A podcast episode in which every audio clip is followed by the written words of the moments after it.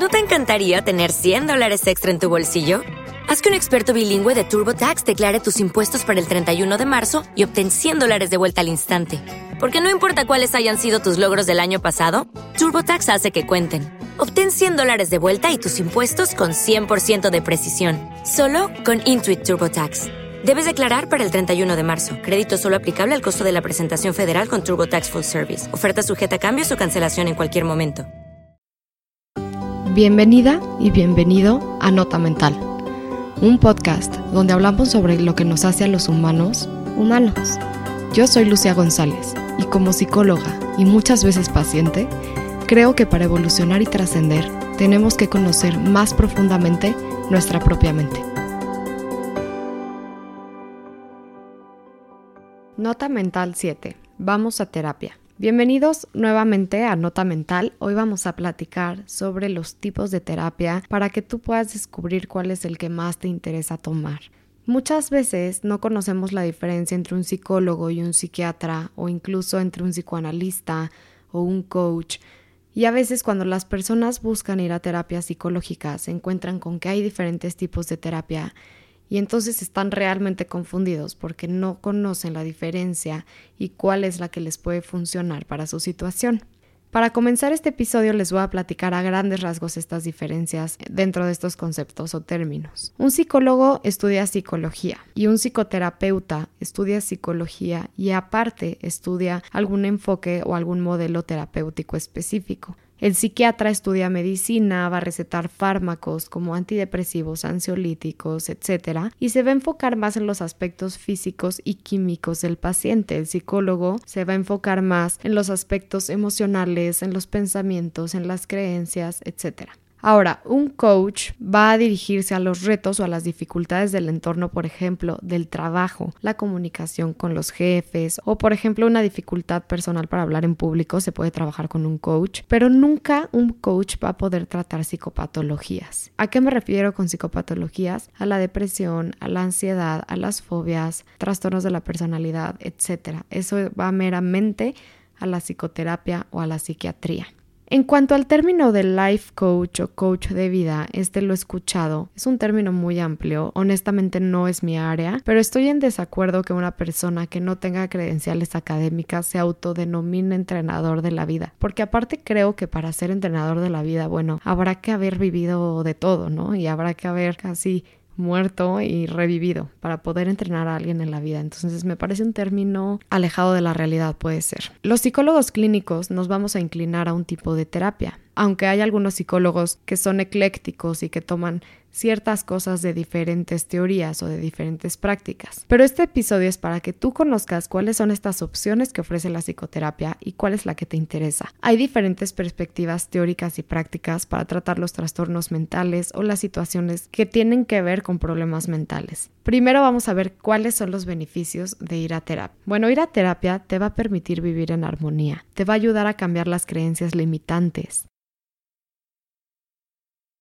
te va a aportar herramientas o técnicas para un mejor manejo de conflictos, te va a ayudar a mejorar tu bienestar y ayudar a sentirte mucho mejor. Las sesiones son confidenciales, entonces puedes contar lo que sea porque un psicoterapeuta no te va a juzgar. El psicólogo te va a ayudar, te va a apoyar y es una persona en la que siempre se puede confiar, sobre todo porque es una persona profesional en lo que está haciendo. Y esto es un tema importante. Tiene que ser siempre nuestro psicólogo un profesional calificado para la psicoterapia.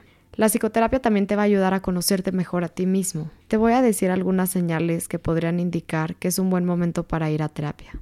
Puede ser que te encuentres con que piensas que todo el mundo está en tu contra o puede ser que la gente que te rodea, tus familiares, tus amigos, estén preocupados por ti por algún motivo. También puedes encontrarte con que ya no disfrutas las cosas como las disfrutabas antes o que algunas cosas que te motivaban ya no te motivan. También puede ser que hayas intentado hacer todo para solucionar algunos problemas y que todo lo que has intentado simplemente no te ha funcionado. También puede ser que presentes cambios en los patrones del sueño, ya sea que estés durmiendo mucho más, esto se denomina hipersomnia, o que estés durmiendo mucho menos, o que te despiertes a medianoche, como un trastorno de insomnio, que estés comiendo más o que estés comiendo menos, o sea, un cambio en los hábitos del apetito Que tus pensamientos por lo general sean negativos. Esta también puede ser una señal para que vayamos a terapia que estés utilizando o consumiendo sustancias para aliviar momentos desagradables, que no sé, por ejemplo, te pelees con una amiga y entonces en ese momento te tomes una copita de vino, te tomes una cerveza. Igual y no es disfuncional, pero si ya te estás dando cuenta que es un patrón que cuando estás muy ansioso te pones a fumar y entonces el día que estuviste ansioso te fumaste una cajetilla completa de cigarros. Este tipo de conductas con las sustancias también nos pueden indicar que a lo mejor hay algo que trabajar por ahí. Yo soy de la idea de que también en ocasiones puedes ir a terapia y descubrir por qué necesitabas ir a terapia y ni te habías dado cuenta o simplemente a manera de autoconocimiento. Por supuesto que si tú vas a terapia, te vas a conocer a ti mismo de maneras que no te conocerías si trabajaras solo. Si nunca has ido a terapia, probablemente pueda ser una situación rara o incómoda o simplemente desconocida. No sabes a lo que te vas a enfrentar o con lo que te vas a encontrar. Es como la primera vez que vas al dentista. Pero por lo general la primera vez que vamos al dentista tenemos a nuestra mamá a un lado y ella habla con el doctor. Tú ni siquiera haces nada, solo ves que hay una canastita por ahí con dulces y tú sabes que si te portas bien y eres valiente, pues te vas a llevar una paletita a tu casa. Bueno, aquí es más o menos lo mismo. Solo que tu mamá no está contigo no vas a tratar tus dientes, sino tu mente, tus pensamientos, tus creencias, y no vas a recibir un dulce, sino vas a recibir algo mucho más grande, una vida más funcional. Es importante corroborar que nuestro psicólogo tenga una cédula profesional y que esté capacitado para tratarte. Lamentablemente la psicología se ha desvirtuado y existen personas que consideran que por tomar algún curso de tres meses sobre emociones o sobre tanatología o cualquiera que sea una rama de la psicología o un concepto psicológico ya pueden dar terapia. Y esto yo a veces me lo tomo muy en serio, pero es que la salud mental es una responsabilidad muy grande para la que tenemos que estar realmente preparados si es que queremos ejercer esta profesión.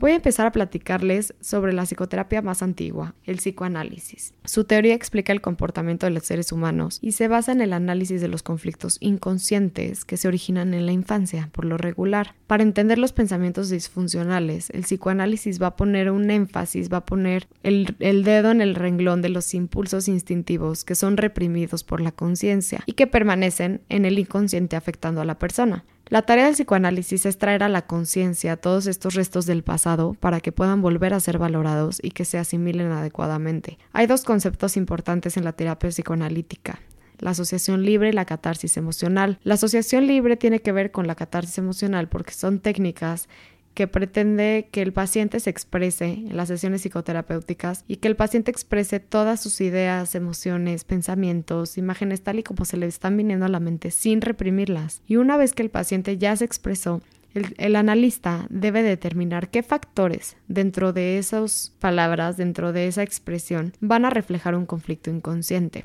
Este modelo de psicoterapia también se centra en los mecanismos de defensa, que son maneras incorrectas de resolver un conflicto y que pueden dar lugar a otros trastornos mentales. El psicoanalista no da consejos, no es intrusivo, tiene un enfoque neutro y esta psicoterapia puede durar muchos años.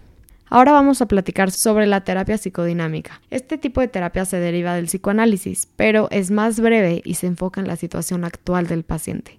Sus dos características principales son, pues que surge de las teorías psicoanalíticas de Sigmund Freud y que tiene una inspiración en las ideas de la filosofía existencialista y posmoderna. La terapia psicodinámica pone el foco de la intervención psicológica en la parte inconsciente de la mente del paciente. Sin embargo, también se va a reflejar o se va a centrar en el momento presente. Ayudar al paciente a obtener insight sobre sus motivos y conflictos ocultos es el objetivo principal de esta terapia. El psicoterapeuta tiene una posición activa, a diferencia del psicoanalista clásico, porque va a tener ciertas intervenciones educativas. En tercer lugar, les voy a platicar sobre la terapia cognitivo-conductual este tipo de terapia es mi favorita, es en la que yo quiero ejercer y es la que siempre voy a defender. Este tipo de terapia se va a centrar en los pensamientos, en las creencias que afectan a los sentimientos y a las emociones, que éstas van a afectar a las conductas. Por lo tanto, esta forma de terapia combina distintos métodos derivados de la terapia cognitiva y de la terapia conductual. Es decir, la terapia cognitivo-conductual va a consistir en una serie de técnicas que se van a centrar en enseñarle al paciente habilidades para afrontar mejor los distintos problemas. La terapia cognitivo-conductual se basa en la idea de que lo que pensamos sobre las diferentes situaciones afecta a nuestra manera de sentirnos y de comportarnos. En este tipo de terapia, el paciente trabaja con el terapeuta para identificar y cambiar los patrones de pensamiento que no funcionan y para identificar el problema, el terapeuta por lo general va a utilizar un análisis funcional de conducta. El terapeuta te va a educar todo el tiempo sobre lo que están trabajando, es como ir a una clase. El objetivo principal es modificar esos patrones de comportamiento que radican en la manera de pensar y de sentir, como en la forma de interactuar con los demás y con el entorno. Esta es la única psicoterapia que está fundamentada en la ciencia y se usa por lo general en trastornos depresivos y trastornos de ansiedad y en fobias. En realidad puede trabajar con todas las psicopatologías. Dependiendo del caso es su duración, pero en terapia cognitivo-conductual no vas a estar mucho tiempo, ya que las sesiones se trabajan por objetivos. Ahora vamos a platicar sobre la terapia humanista. Desde la perspectiva humanista, el individuo es un ser consciente, intencional, en constante desarrollo, en donde sus representaciones mentales son una fuente válida de conocimiento sobre sí mismo. El paciente es visto como el principal actor en su búsqueda existencial. Esta búsqueda le obliga a pasar por una serie de etapas en donde se va a preguntar el porqué de lo que está ocurriendo, el significado de lo que está viviendo y qué es lo que puede hacer para mejorar la situación.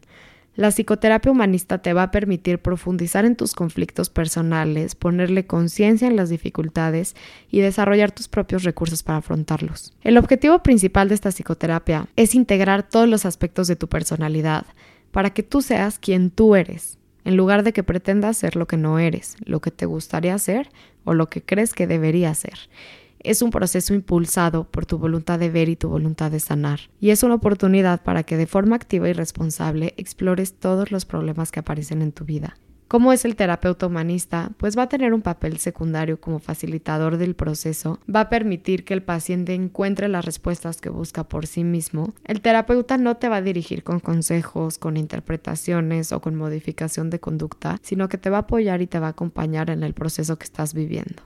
Por otro lado, tenemos la terapia gestalt. Este es un tipo de terapia humanista, pues también concibe al ser humano, a sus metas y a sus necesidades. Por lo tanto, desde esta postura se entiende que la mente es una unidad autorreguladora y holística y se basa en el principio básico de la psicología de la gestalt, que es el todo es más que la suma de las partes. Los terapeutas gestálticos van a utilizar técnicas experienciales y creativas para mejorar la autoconciencia, la libertad y la autodirección del paciente.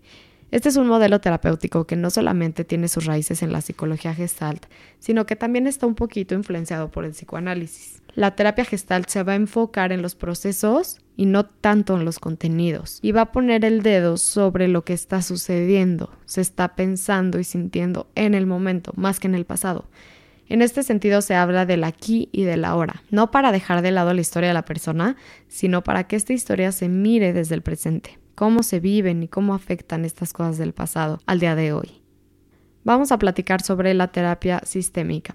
La terapia sistémica va a tener en cuenta la representación de la realidad vista desde una perspectiva holística e integradora y se va a centrar en identificar los patrones disfuncionales dentro del comportamiento del grupo de personas para así redirigir esos patrones directamente. Este tipo de terapia se va un poquito más a los sistemas de parejas, familias, grupos, sin embargo también se puede aplicar de manera individual y su objetivo principal es que los sistemas se encuentren en el equilibrio. También tiene una ramita que se llama terapia sistémica breve y es un conjunto de procedimientos, de técnicas, de intervención que pretenden ayudar a los individuos, a las parejas, a las familias o a los grupos a movilizar todos los recursos que ya tienen para alcanzar sus objetivos en el menor tiempo posible.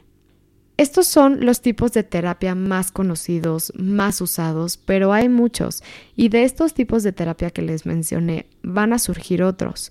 Por ejemplo, ahorita se está viendo un fuerte impacto del mindfulness, que es utilizado como extra en algunas terapias.